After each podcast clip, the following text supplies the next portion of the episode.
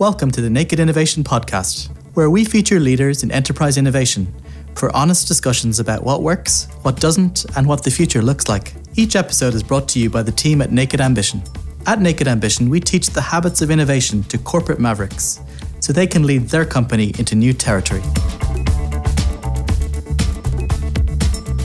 Welcome to this episode of the Naked Innovation Podcast. This is your host, Fiona Triarca, the founder of Naked Ambition. I'm really thrilled today to be chatting with Olga Suesta. Olga is currently the head of customer experience and design at Medibank, which is a position that she's held since April 2017. Prior to this role, she was the human centered design practice manager at NAB Labs.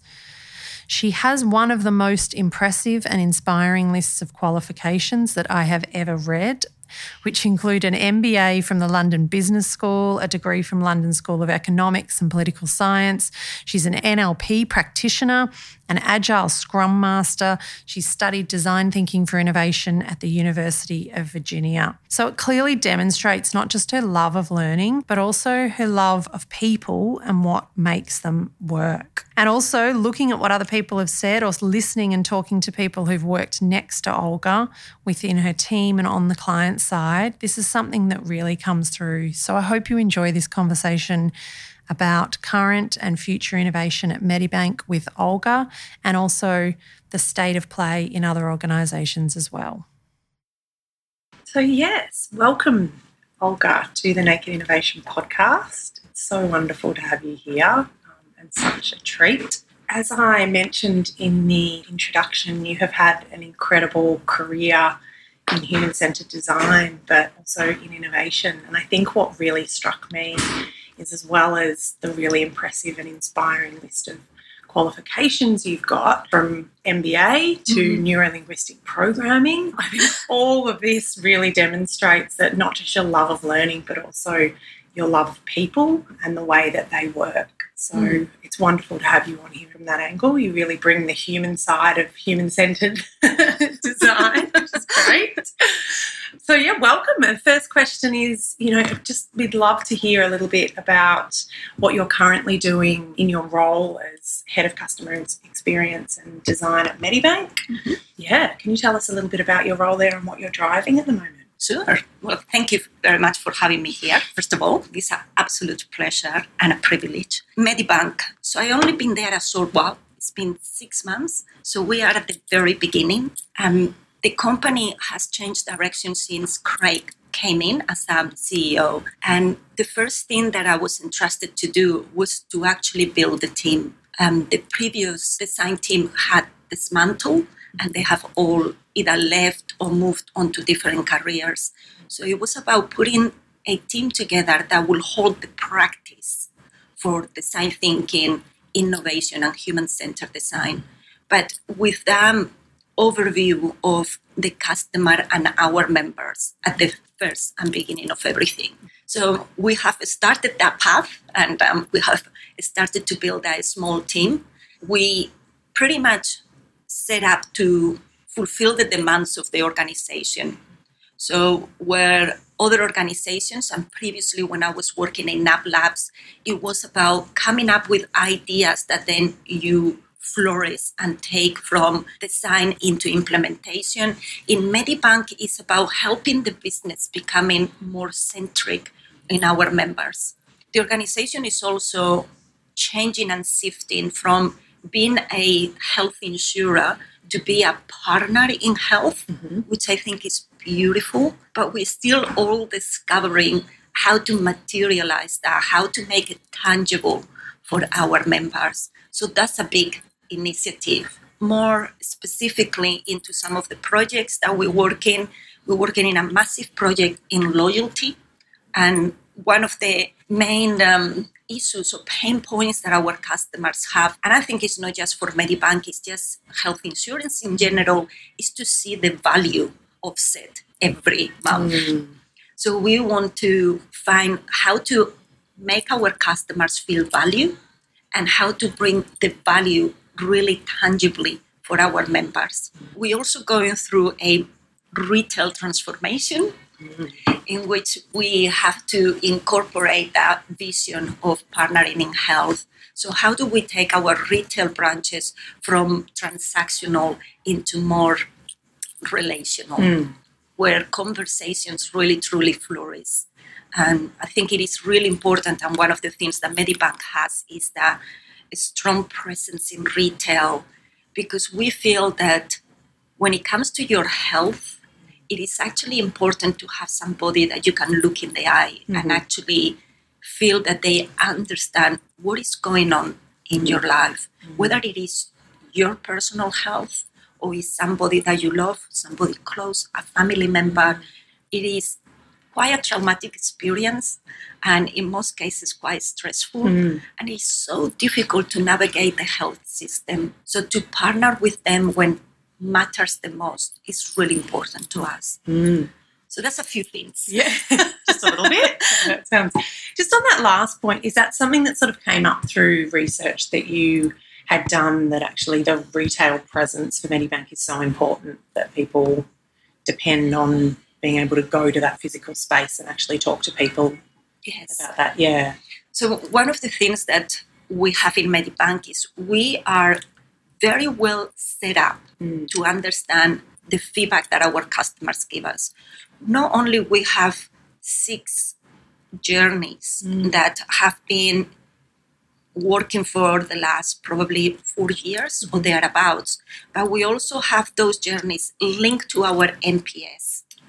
So we have the strategic and the operational NPS, and we link that to our journeys. So whenever something change in our journey, whichever of them, we can see the impact that has. And the NPS team collects all this data, which is verbatims from our customers, constantly telling us what work and what doesn't in those specific interactions. So that's the NPS role. All those you interact with Medibank at whichever point, mm-hmm. and the NPS team will collect what worked, what didn't, mm-hmm. how satisfied you are. Okay. So that allows us to create a list of every week the top 10 pain points. And that really informs around what is it that we need to change? What is it that our customers value? And then parallel to that, we have our strategic NPS, which is looking at how Medibank performs in the market in comparison to other brands. Mm-hmm. And then the research done there is more about where do they see us playing and what kind of role they see us playing in that space. Mm. And that's actually setting a little bit the direction for maybe future initiatives. How exciting to have that already set Oh. up for you. What that must be a huge luxury.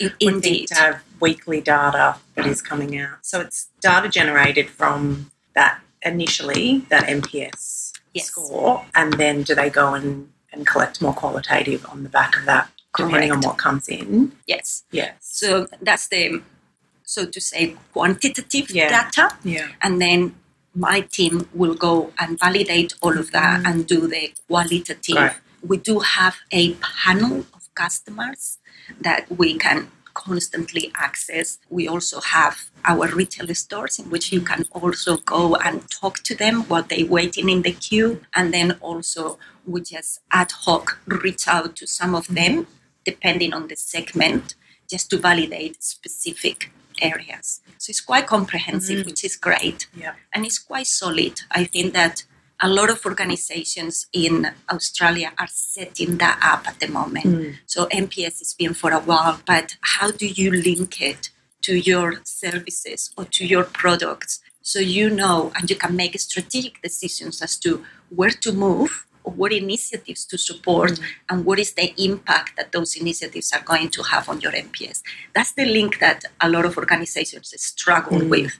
Yeah, it's so interesting. So, so you mentioned that the design team previously, Olga, had been dismantled or had mm-hmm. left, Left, yeah, yeah. throughout Medibank. So now that you're back to head up this team, what do you want to be different this mm. time, and how do you want that the design team to be seen, or the customer experience team really to be seen within the organisation? The big impact. So I would love to partner with the business. For me, it's no one or it is together. And one of the things that in design thinking is very important is the ability to ask questions, that curiosity that allows you to understand the other perspective. And my designers have a mandate to do that, mm. to understand the business before they just ramp up with whatever initiative, idea, solution they may think is the adequate one. So you need to understand the other point of view the circumstances in which they operate, the constraints that they have, all of that information then informs you to be best prepared to support them and make them successful. So for me, the design team, it is at this moment not there to create products. The experts in creating products is the product team. But how do you support them by giving them the information that our customers are constantly feeding us so they understand not the information because they are clever cookies mm. but how do you actually implement how do you act on it how do you not lose sight of it because you are driven by the conditions the constraints and the targets that an organization set so the first step for the team is to partner we also have already done a little bit of revamping in our journeys, making them more specific in terms of what are the drivers for the journey, what are the drivers for the customer, what are the moments that really matter to the customer in that journey, and what are the attributes. So when customers say, make it easy, what is it that they mean? Because that is so broad. So those attributes are really important. And sometimes they might not even know they mean no. make it easy. No. Yeah. And sometimes what they want is not what they need. Yeah. You know, the old Henry Ford quote around if I would have asked my customers, they would have asked for a faster horse, yeah. never a car. Yeah. So it is that beautiful partnership in which, from the understanding, you can formulate what the next step Brilliant. And so, so we've talked about the sort of strategic and operational initiatives. What about on the side of you as a team educating the rest of the organisation and potentially lifting the capability across Medibank? Have you got any plans there, or is there anything you'd really like to see happen? So we have done a little bit of work doing what I call we created these method cards, which IDEO has, DS Stanford has, so they are quite useful. But for me, the point in which you are successful is if you are able to create all those tools and fit them in the process, the model, the methodology that that team has. So again, going and through curiosity, understanding their playfield, mm. and then in that playfield, see the opportunity for them to integrate one of those tools. Mm-hmm. So it's content in context. Mm. And then what we do is select one of the projects. And once we have explained and done a workshop on those tools, then we create a coaching morning in which they come with the project and we almost coach them, ask them questions. So you give them the skill rather than the answer, mm. so to say. So for me, the, the method cards are the answer, the this is the tool, but you have to still give them the skill. How do you actually get them into the right mindset and knowing when to use one or the other? Mm-hmm. That's really important. Right. Also, our learning and development team is partnering with the Melbourne Business School to roll out a design thinking program, which is part of our talent and thought leadership mm. program. So um, that's also very exciting. so on that, both two really great initiatives. On the the method tools and cards, so that's sort of the tool that you're using, and then is it different teams come to you when they have a particular challenge? So you're sort of coaching them on a project that they're currently working on. Is that how it works? Something that's relevant to them? Yes. Yeah. So we do if you want capability, which for me is more like about sharing, but there is so much and so good out there. Yeah. You know, if if I was to think, and I did put a comprehensive program for NAB in which 40 top leaders went through, and that was a massive effort, mm. massive. Just curating all the documentation that currently exists. So whatever is out there from the Stanford IDEO, Coursera has great, great courses. To be honest with you, you're probably rarely going to put something that is going to top that. Mm. So for me, it is how do you actually make it real for them? We often go through training and we understand. But design thinking is not something that you learn at a cognitive level. You need to get practical. And the questions happen when you implementing.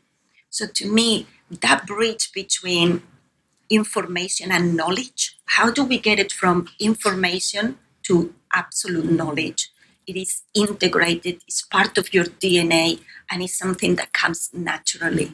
That's so interesting. I, I couldn't agree with you more. I think it's such an amazing time that we're living in with so much information out there and so much that's now Creative Commons. Mm. It's up to, you know, I guess individuals or even learning professionals to kind of curate an experience, isn't it? Mm. More than, you know, necessarily or completely more than designing anything from scratch. Yes. Yeah. Again, it's part of what design thinking is. Mm. You know, it's not just you do a cookie cutter. It is about understanding what your needs, Mm. what are the specific things that you want to achieve, and then creating the toolkit Mm. that allows you to get there. And then it's not just a, okay, well, there is the toolkit, Mm. good luck, but it's how do you actually partner Mm. with them and take them through that process, building on the knowledge step by step. Yeah. I think that that is when you have something that is not only significant, but it's also sustainable. Mm. It's, you know, it happens that it grows organically, which is exactly what you want to do. Because um, for me, design thinking is not something that should happen just in the design team or in a lab or, you know, in level 23 of ANZ Yeah. it has to happen in the whole organization to different degrees because everyone has a main core deliverable Yeah. but it should be part of the toolkit of every single department Yeah.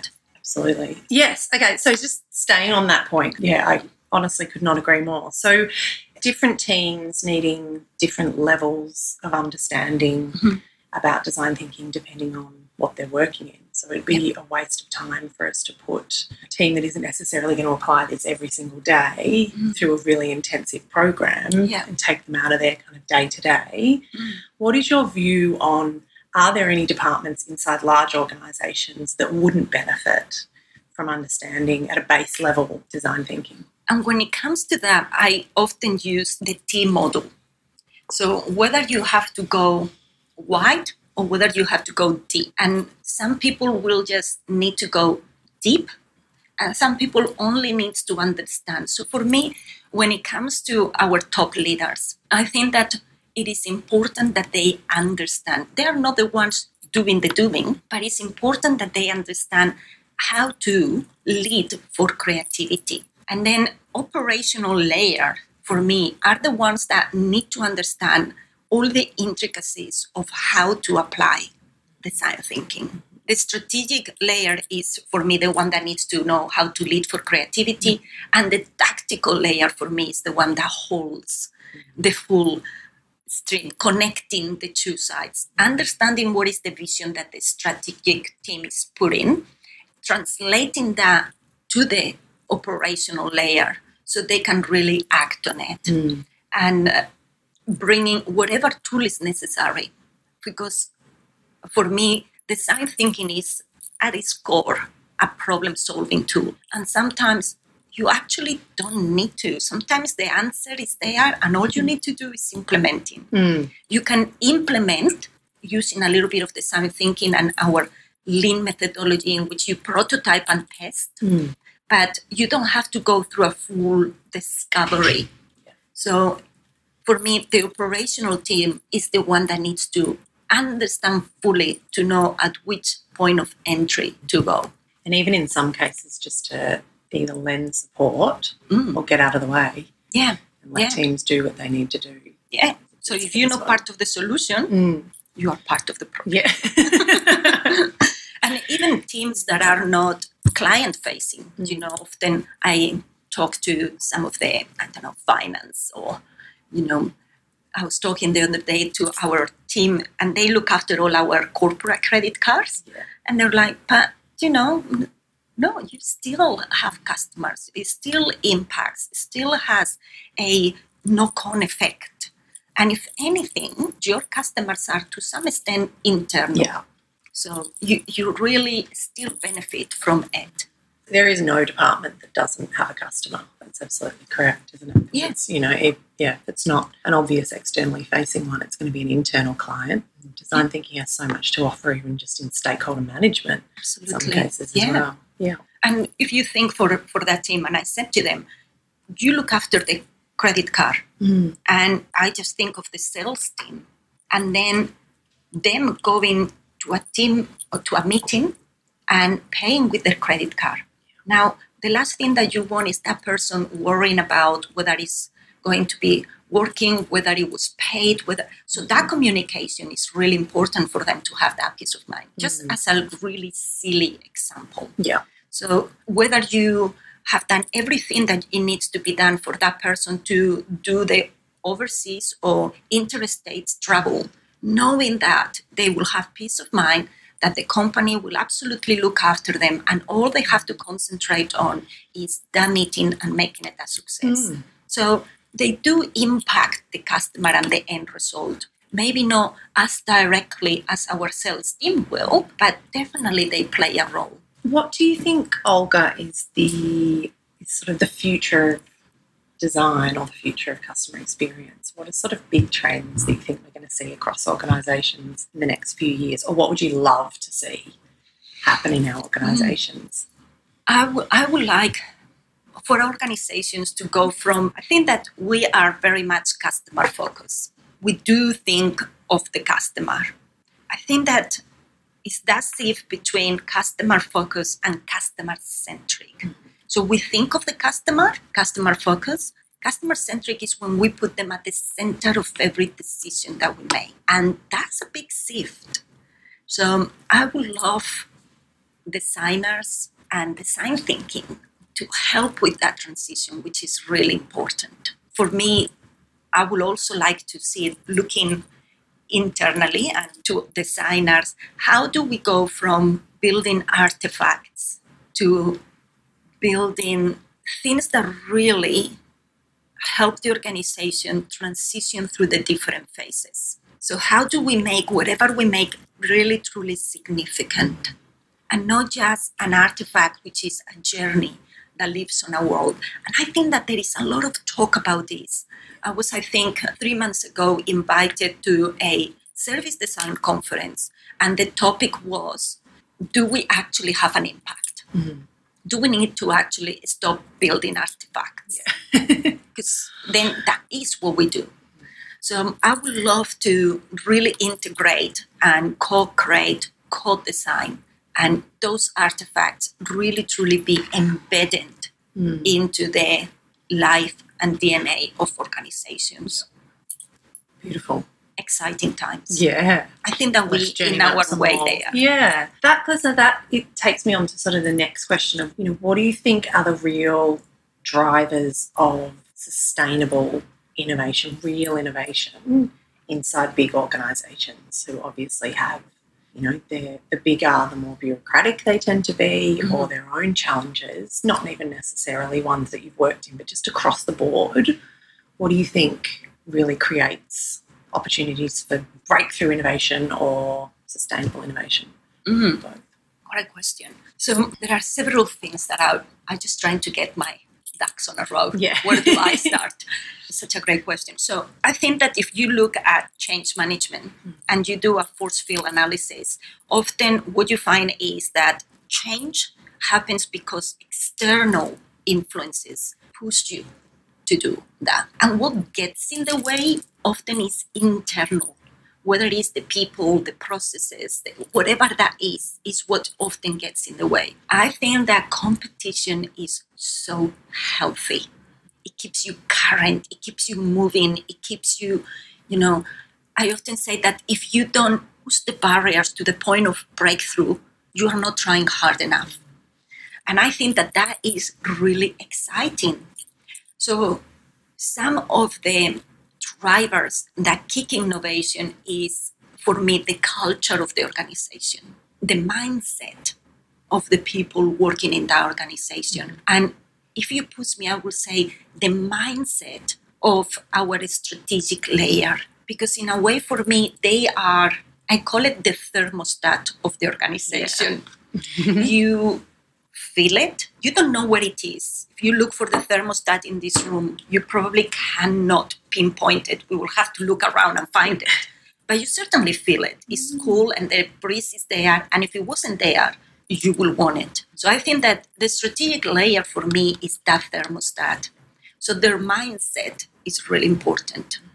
How they promote certain skills, certain initiatives, certain ideas. What is the culture that they create is what allows people to really truly be open with their ideas, be open and looking for different spaces. If you want people to come up with ideas, but their day to day is divide between seven projects, and they often start at nine o'clock and finishing at six six thirty, that there is no opportunity for them. There is no time to actually lift their head, look at everything, and come up with ideas, reflection, and time out to really think about things. We seem to be everyone always in the doing, and that is hard if you want ideas, good ideas. Because I think that if you run an ideation session, you get about seven different apps. Mm you run the same ideation session in another company, you get the same apps. Yeah.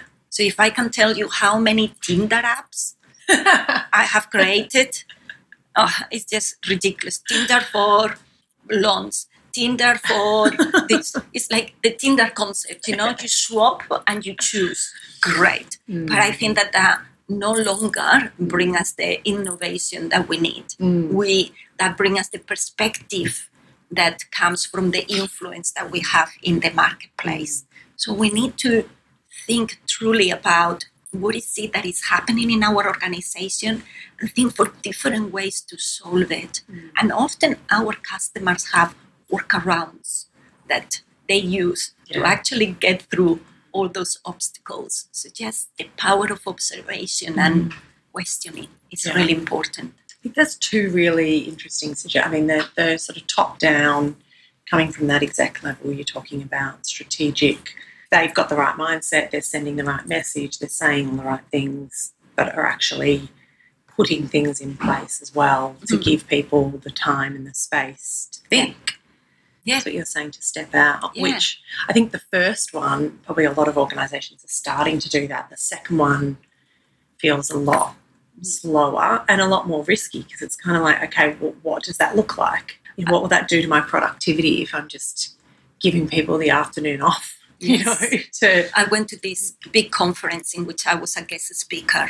It's a massive organization, mm. and there were like three. One one guy was the tech guy, came from the states, had done everything, got all the titles, all the prizes, mm. all the innovative accolades, and then there was the main boss. And after all the guest speakers spoke, the main boss went, That's it. You are now empowered to innovate. And they showed them the company card with your picture and got his, say, This gives you the power to innovate. I want everyone innovating. And I was thinking, well, that's not going to happen, is it? Because it's not that they don't want to, it's that yeah. either they don't have the space yeah either they don't have the support, either they don't feel they may need inspiration, you know. Sometimes if you want ideas, you have to look outside. And that's another thing. Organizations are so head down that sometimes you only ideate on what you already know. Yeah. So it's like regurgitating the same idea with different words. You need to bring the outside in. Mm you need to look at organizations in adjacent industries. You need to look at what is happening in America, in Europe, in Japan. You know, find inspiration I give you something that um, I was reading not long ago, and it was quite telling because I was uh, thinking about how do I create inspiration for my team, which is super busy, all new. They don't know each other. They don't know the company. Most of them don't come from health insurance. So I was looking for inspiration for them and reading through different things. There was this um, article that talked about how great ideas come alive. And this is Steve Johnson. He has a great and YouTube. And great ideas came alive by colliding two thoughts. So back in the days where Hemingway and all these incredible writers Yeah. were together, they will go into a cafe. Mm. And that was important, that social aspect, because they will talk about the ideas that they had. And those ideas influence their own ideas. And then great pieces of literature, great pieces of music came about. Now, where are those hubs now? And how do you give your team the opportunity to go and go into those hubs mm. To hear what other ideas are out there and then come up with that innovation? Mm. I think it's it's so interesting, isn't it? It's kind of what makes Silicon Valley Silicon mm. Valley. Really, you see that cross pollination of ideas or the openness to sharing ideas and to making introductions and and new knowledge. And mm. maybe in some part we probably have that. It's starting to happen more and more here. I mean, even in spaces like co-working spaces and things, we're starting to get more of that.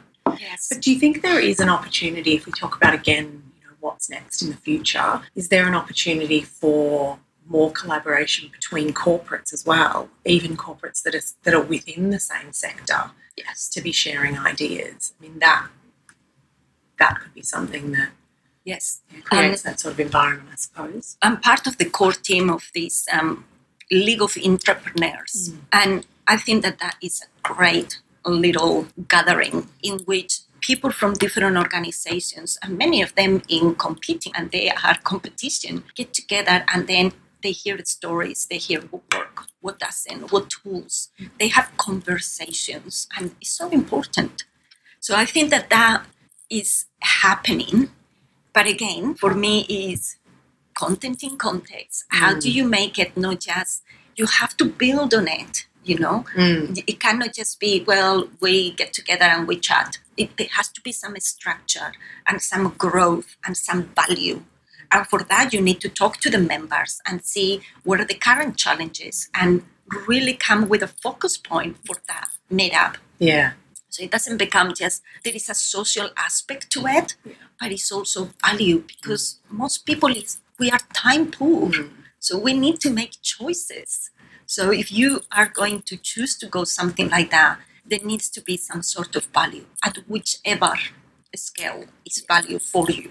So outcomes for those kind of events rather than just talk fests is part of it. And I think though even um, for I guess the for entrepreneurs, there's less risk, if that's the kind of right word, I suppose, from sharing ideas. They, you know, even though they might be from competing companies, the sense of competition mm-hmm. may not be as fierce as it might be at that higher level. So, you know, talking about you know that mindset from execs even messaging to see from the more strategic level how they're collaborating with different companies and collaborating with their clients for new ideas and things To me, the risk is I think that we use that word so sparingly mm. that I don't know if we stop to think about what it is.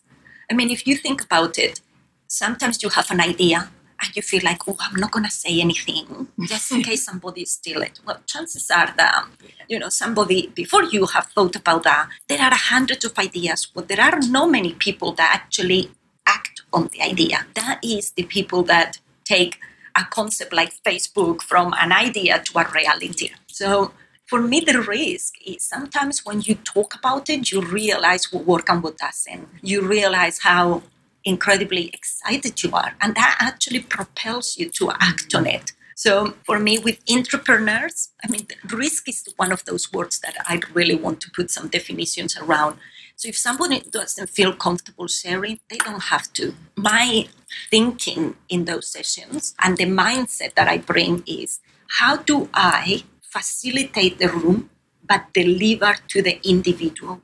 I want them to come to that session and I want them to have a starting point that delivering to the whole room that brings them together. But I want all of them walking away feeling that at some point something was delivered specifically for them. We had about 30 odd people, 38 people on our last one. Yeah. So it becomes even more important that you are really strategic around how are you going to deliver to those individuals. Mm. So that's the value that they take away, and this is why they will keep coming back. Mm. It's the same in these organizations. You know, if you go to a meeting, can you do the same? Can you actually make sure that whatever you say in that meeting is really relevant to the people and that they walk away with a little pearl of some kind of wisdom, whether it came from you or somebody else in the room? Because those wisdoms don't necessarily have to come from you. Sometimes giving voice to those quieter ones produces the pearl that everyone needs. Yeah, that's completely right. Like, I mean, from, from one side, it's how can people get more value out of those kind of interactions, but also feel like they can contribute as well. Mm. I think we've got time for a couple more questions, Sure. if that's okay. Yeah. So, so thinking, just staying on that kind of time, time and space to innovate being so important. What's your view on the lab model and its success within at different levels within organisations? Do you think it still has a place within organisations, or can it run the risk of creating a culture where people think innovation is not necessarily my responsibility. What's been your experience with that? So I'm going to give you my perspective on that. For me, it's not the what, but it's what you do with it. So a lab is not good or bad, but it's what you do with it that makes it good or bad. So if you create a lab and you create separation and you don't integrate, to me that's probably not a very good idea. Now, separation doesn't mean that the lab is situated somewhere else. It's, it's not about location, it is about integration of realizing that doesn't matter that you have the best idea in the world, the people that are going to implement it are the people in the organization. Mm-hmm. The people that are going to have to sell it are the people in the organization. The people that are going to have to support it are in the organization. So it has to be integrated. So I think that a lab is, and my experience in NAB was that it created the opportunity to see that it was possible. That an organization as old as NAB could actually innovate successfully. I think that NAB Labs was and is very successful because of the partnerships and the different departments within the, the NAB Labs. Mm-hmm. So you have your partnerships, you have your strategy, you have all of them in one location. So that co-location, co-creation, collaboration, it is so important. And how you go from experimentation into incubation, into a POC, into implementation, and you bring the organization in. So NAB Labs was successful and it is successful because whatever they do, they do it with the rest of the organization.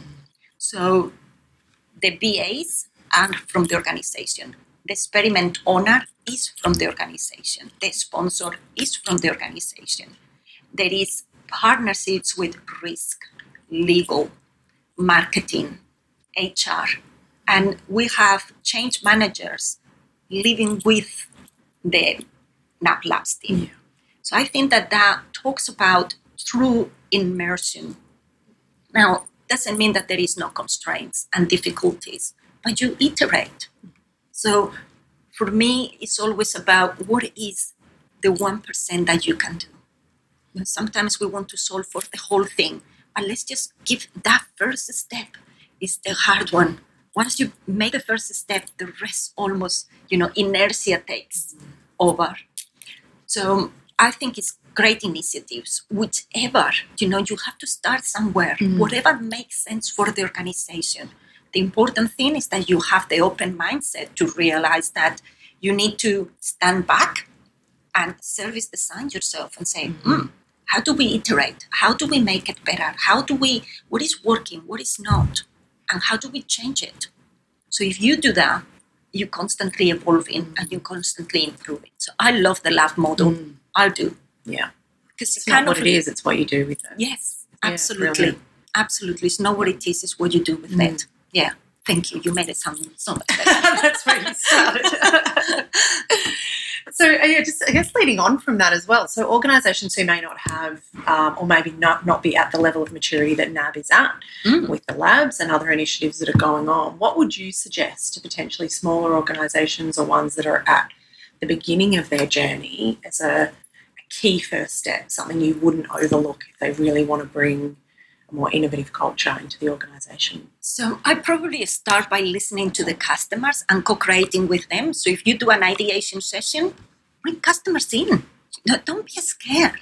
They often love sharing. Don't different perspectives. So you have to make sure that there are different perspectives in the room. So whether it is you invite partners or external companies, whoever, but broaden your perspective so you actually have really meaty ideas. And then act on one. Don't spend too much time looking the feasibility, viability, and desirability. Just choose one that is desirable mm-hmm. and then quickly do the MVP and then see how people react to it and then iterate on it and learn from that. Have time to reflect, get your teams to reflect, and then empower them. I think that when you do that, you give them the opportunity to really take innovation into their own hands. Mm-hmm. And you want that because you want the people in front line to tell you what customers are saying. You want your technical team to tell you what systems work and don't, and what are the complaints that they often hear. Mm-hmm. You want your product team to tell you what new products are developed anywhere else that we should be considering. Which ones are being obsolete because they really don't have the traction that they used to have. So you want all of that together, all those views, all that knowledge. You want to package it all together, put it in a cocktail, mix it all, and see what comes out. And trust the process. You know, the Yeah. worst thing that would ca- can happen is that you get it wrong, but the impact will be small if you take it to that MVP, and you will learn so much in the process, so much. So um, do it. just that that would be for me.